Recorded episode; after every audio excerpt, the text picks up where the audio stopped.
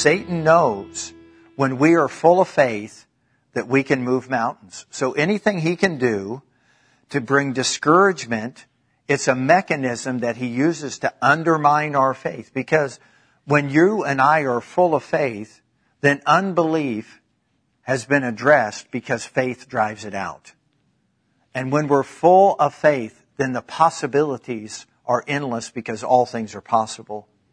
So when one turns to the light, and that's us, we've turned to the light, we've turned to Jesus, we receive the light, we've welcomed Him, invited Him into our life, and then we walk in the light, darkness and its desires lose their their appeal. We don't have an appetite for them anymore because we've turned away from darkness and we've embraced the light. We've received the light and now we purpose to walk in the light. And that's God's will for each and every one of his children. So Paul mentions the shield of faith. And notice when he mentions the shield of faith, he said it does something that none of the other components of the armory do it quenches or it extinguishes all the fiery darts of the enemy. Not some, but every single one of them. So if I was a strategist, in other words, if I was the enemy of your soul, I would try to take away a key component to you winning or having victory through Christ, and that is I would attack your faith. Because if I attack your faith and get you to start drifting and denying and, you know, walking away from your faith, then I can keep you from experiencing victory. It, it was the, uh, the, the Japanese empire's scheme during World War II that if they could take out Pearl Harbor and they could own the South Pacific and the Asian seas, then they could rule that part of the world. Their strategy was if we take out the largest fleet of ships and they're stationary, they're just there waiting to be attacked, then there's no way that anyone can keep us from owning all of this territory and from having jurisdiction in all of this way. Well, Satan is just as much a strategist as that, is that he looks at the armor and while all of it is a threat to him, let's not kid ourselves, he goes after the faith first. He goes after your faith first.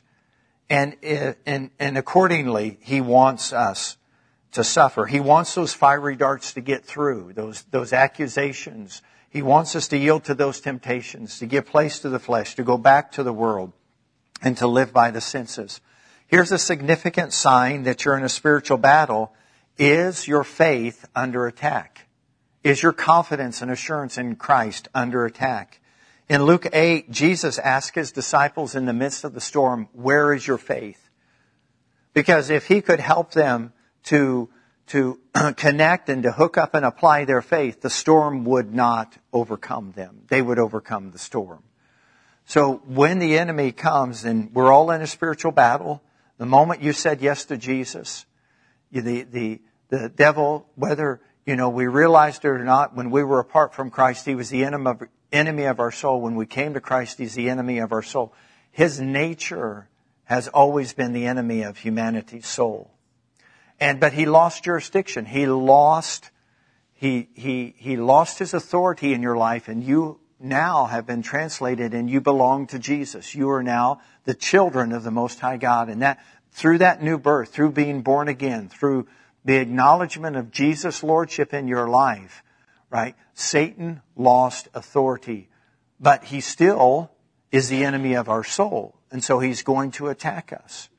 But through Christ and because of Christ, we can always triumph. Satan's, therefore, number one target is faith. Is faith. Scripture says we are saved by faith in the Son of God. We're to walk and live by faith in the one who loved us and gave himself for us. It even declares without faith it's impossible to please Him because he that comes to God must believe that He is and that He is a rewarder of those that diligently seek Him. Our life with God all began with childlike faith. That's where the origins of our relationship with Jesus were all formed was with childlike faith. The apostle Paul was so happy to hear a report from the Thessalonians that their faith was growing exceedingly. it just caused his heart to be enlarged and he was so pleased with that. Why is that? Because Jesus said, it's according to your faith, it will be unto you. It will be according to your faith. In today's world, you know, many people, when they talk about Christendom, they talk about the number of people that maybe attend events or the beautiful buildings or big budgets that they have to steward. But the early church didn't discuss Christianity or faith in God that way at all. They discussed Christianity as a life that trusted in Jesus and was committed to Jesus. Jesus even asked this question, when he returns, will he find faith? And in Luke 18, when he's asking that question, it's in light of using a persevering widow who would just continue to persevere and to seek until she reached justice. We are kept every day, scripture says. This is a beautiful scripture in Thessalonians. Every day we are kept by the power of God through faith. This shield of faith is designed to extinguish every single one of the fiery darts of the enemy. I, I, the, Isaiah the prophet says that, that there's weapons that are going to be formed against us, but those weapons will not prosper. What's going to keep them from prospering is when you and I hold up our faith and live by faith and trust in the living God and have faith in God. Jesus even commanded his disciples, have faith in God. It was not something that he was implying, it was something that he was expecting them to do. And what kind of faith was he talking about? The kind of faith that would see results, the kind of faith that would move mountains, and that God would be glorified. So it's been said, you know, that in, in Luke's gospel, let me go here. Um, Luke's gospel, chapter 5. Why don't you find that real quick, if you would? And uh, the apostle Paul reminded us that this is the victory that overcomes the world. And when you talk about the world or the world system, uh, scripture describes the world this way. It's the lust of the eyes and, and the, and the lust of, uh, and the pride of life and, and greed or, or those things. So it, it's all of those attributes. It's, you know, the world and, and the world and the luster of the world sort of loses its grip on us when we behold and we begin to grow in our faith and our relationship with Jesus. So the world with all its lust and pride and greed and temptations uh, is overcome by faith in the Son of God in Luke's Gospel, uh, chapter 5, there's, there's an account that I want to read here.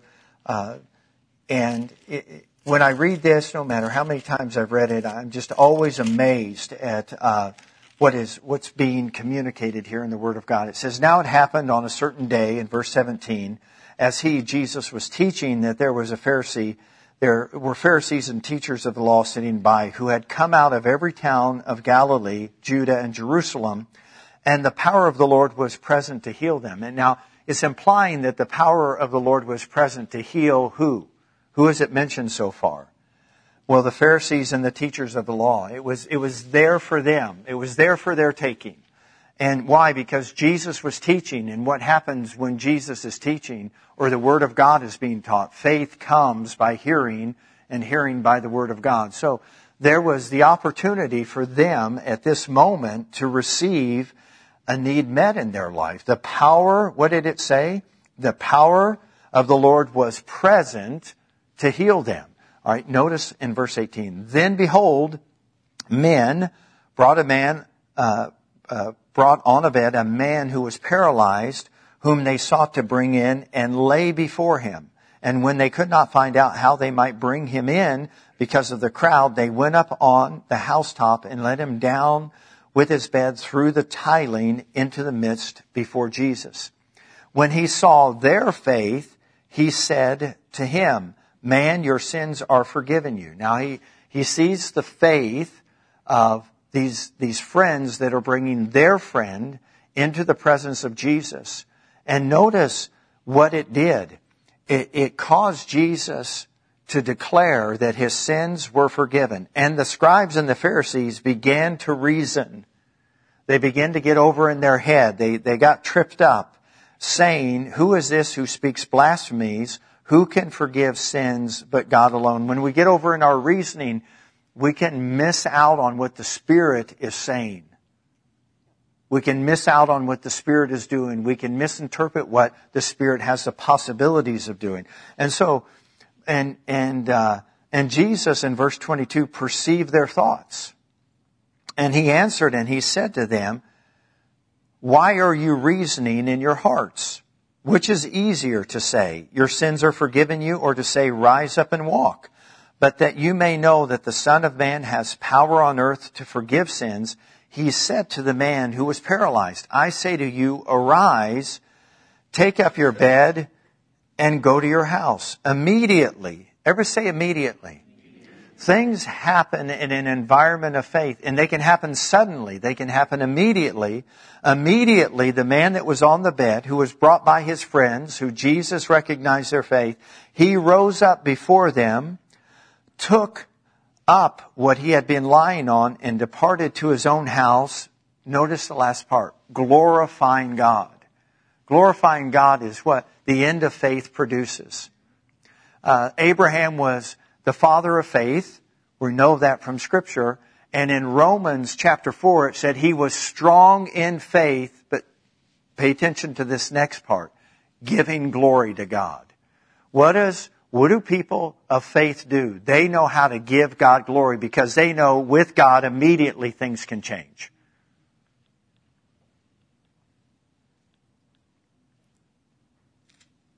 And, and this is the realm that faith brings us into. Faith brings us into the realm of possibilities.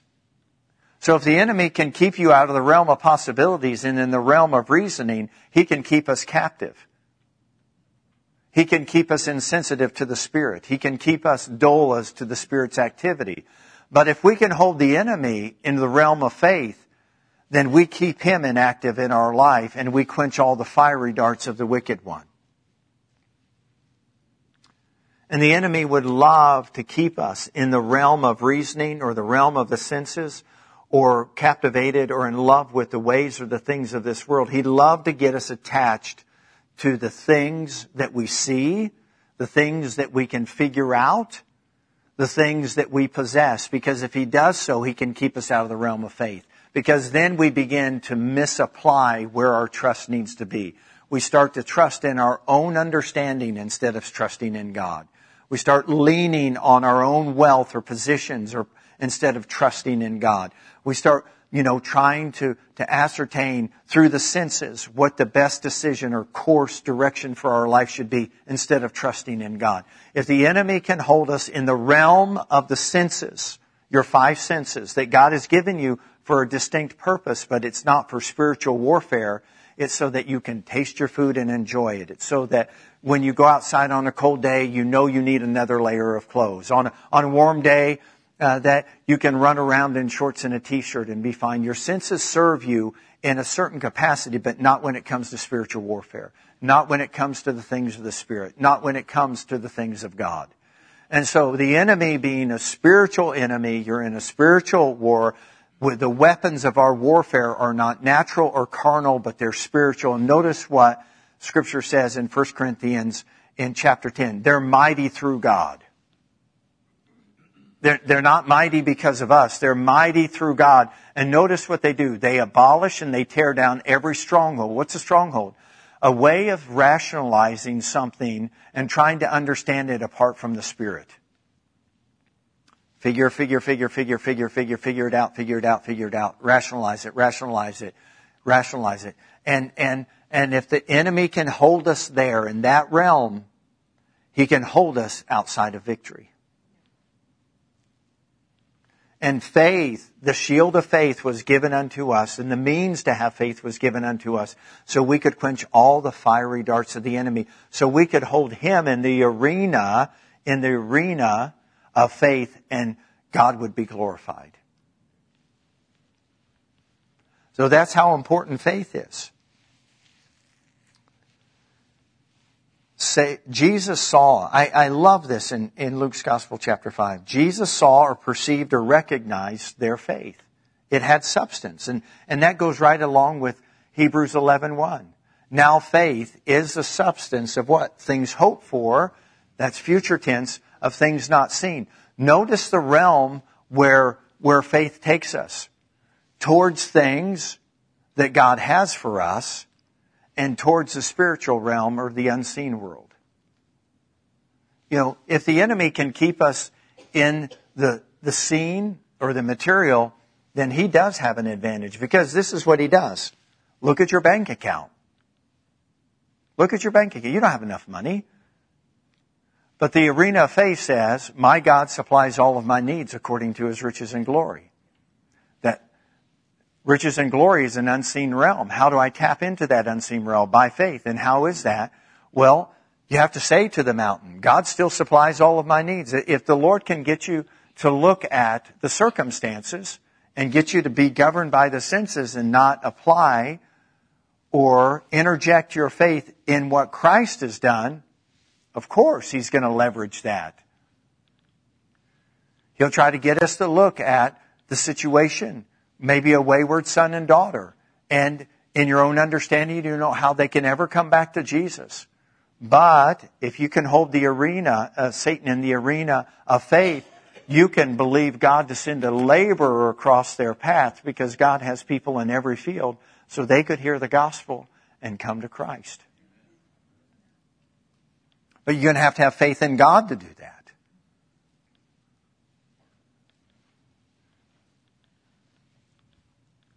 The enemy would love to get us to look at physical infirmities and wonder how could anyone be made whole. In the arena of faith, it says, we lay hands on the sick and they shall recover. But if the enemy can say, well, that doesn't make any sense. The enemy will say that. That's a fiery dart. That doesn't make any sense. I can't figure that out. How does that work? But in faith, in the realm of faith, it, it pulls us out of the natural realm and it pulls us over into the arena where God lives and works. That's why, why Jesus, when he saw their faith, and we know Jesus sees right through. I mean, you know, if there's anyone that you can't hide anything from, it's Jesus. He sees, he perceived their thoughts, he looked right into the situation, and he saw faith. Because faith has corresponding actions. I mean, they tore the tile off. They, they did something to get their friend in a position where God could do what only God could do. And Jesus saw their faith. And faith not only brings forgiveness, we see faith here brings healing. It's one in the same work of the cross. And so, of course, the enemy wants to, you know, attack and undermine and get us to be distracted and get us to move away from the faith. And eventually, you know, he hopes that we would even deny the faith and just say, you know, we're just gonna just go out there and, and just live the way the world lives or act the way the world acts. Thank God for faith. It brings us into that realm of possibilities. Into that realm. You know, so Satan's strategy, and I'm closing with this, of course, is to steal faith because he's a thief. Faith is likened unto a seed. The life is in the seed. And if it finds fertile soil and someone's, you know, someone's heart is fertile like fertile soil, then when watered, it will produce a harvest it'll produce fruit. The life is in the seed. You know, um, you know the soil is, is is important. The parable of the sower tells us that the condition of the soil is important. You know, three out of the four conditions of man's heart, which was like in the soil, didn't produce fruit, but one did. One that heard the word of God, accepted it, and applied it to their life.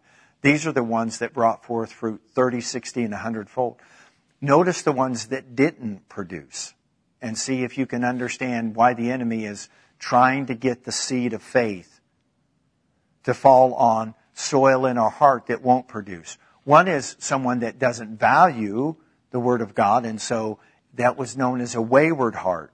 Someone tells them the Word of God and they don't perceive or care or value it, so they don't receive the seed or receive with meekness the engrafted Word that's able to save their soul.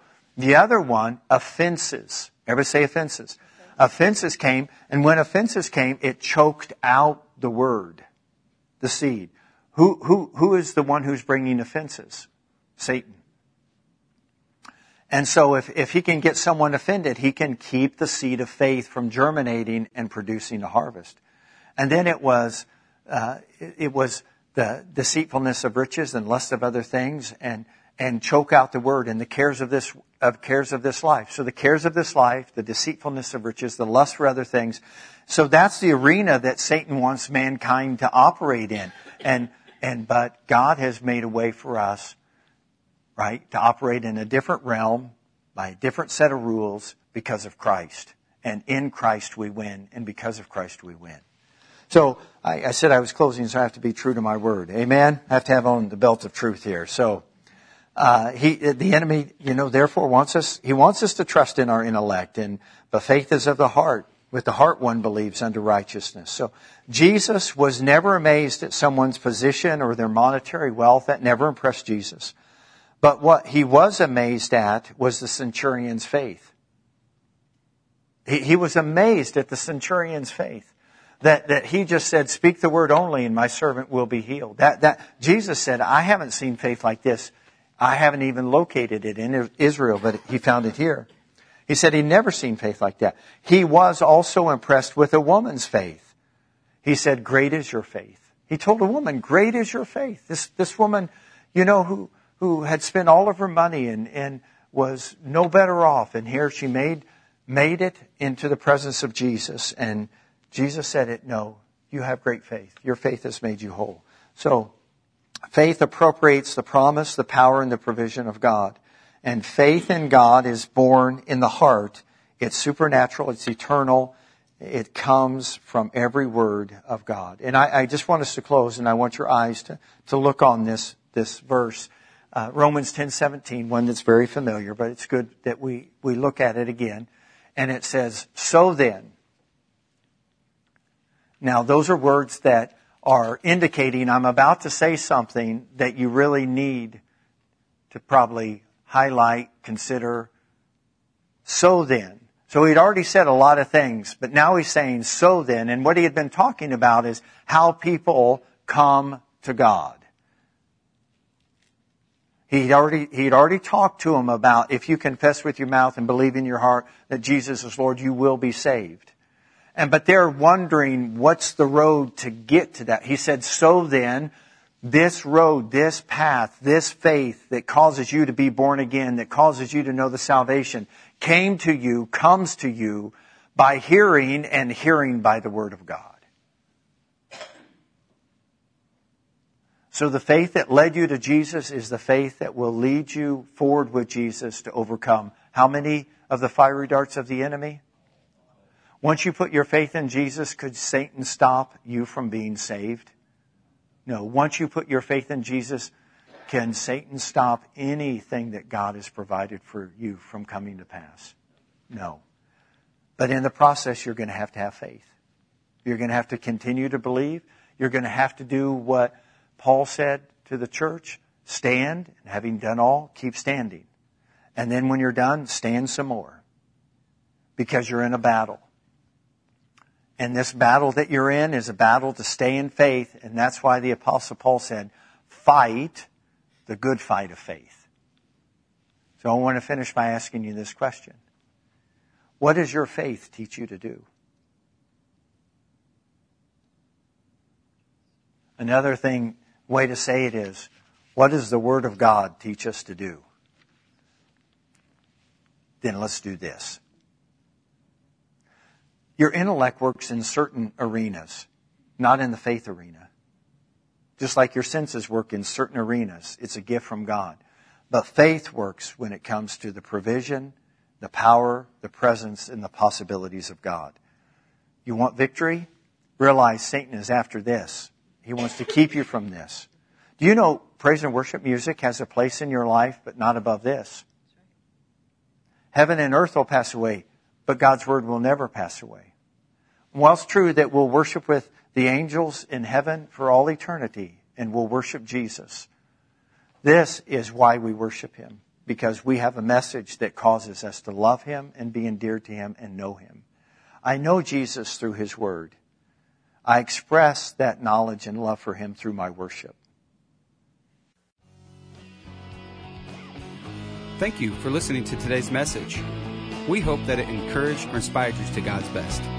If you have any questions about today's message, need prayer, or would like to learn more about Living Word Fellowship, please call 641 828 7119 or visit us at lwfknoxville.com.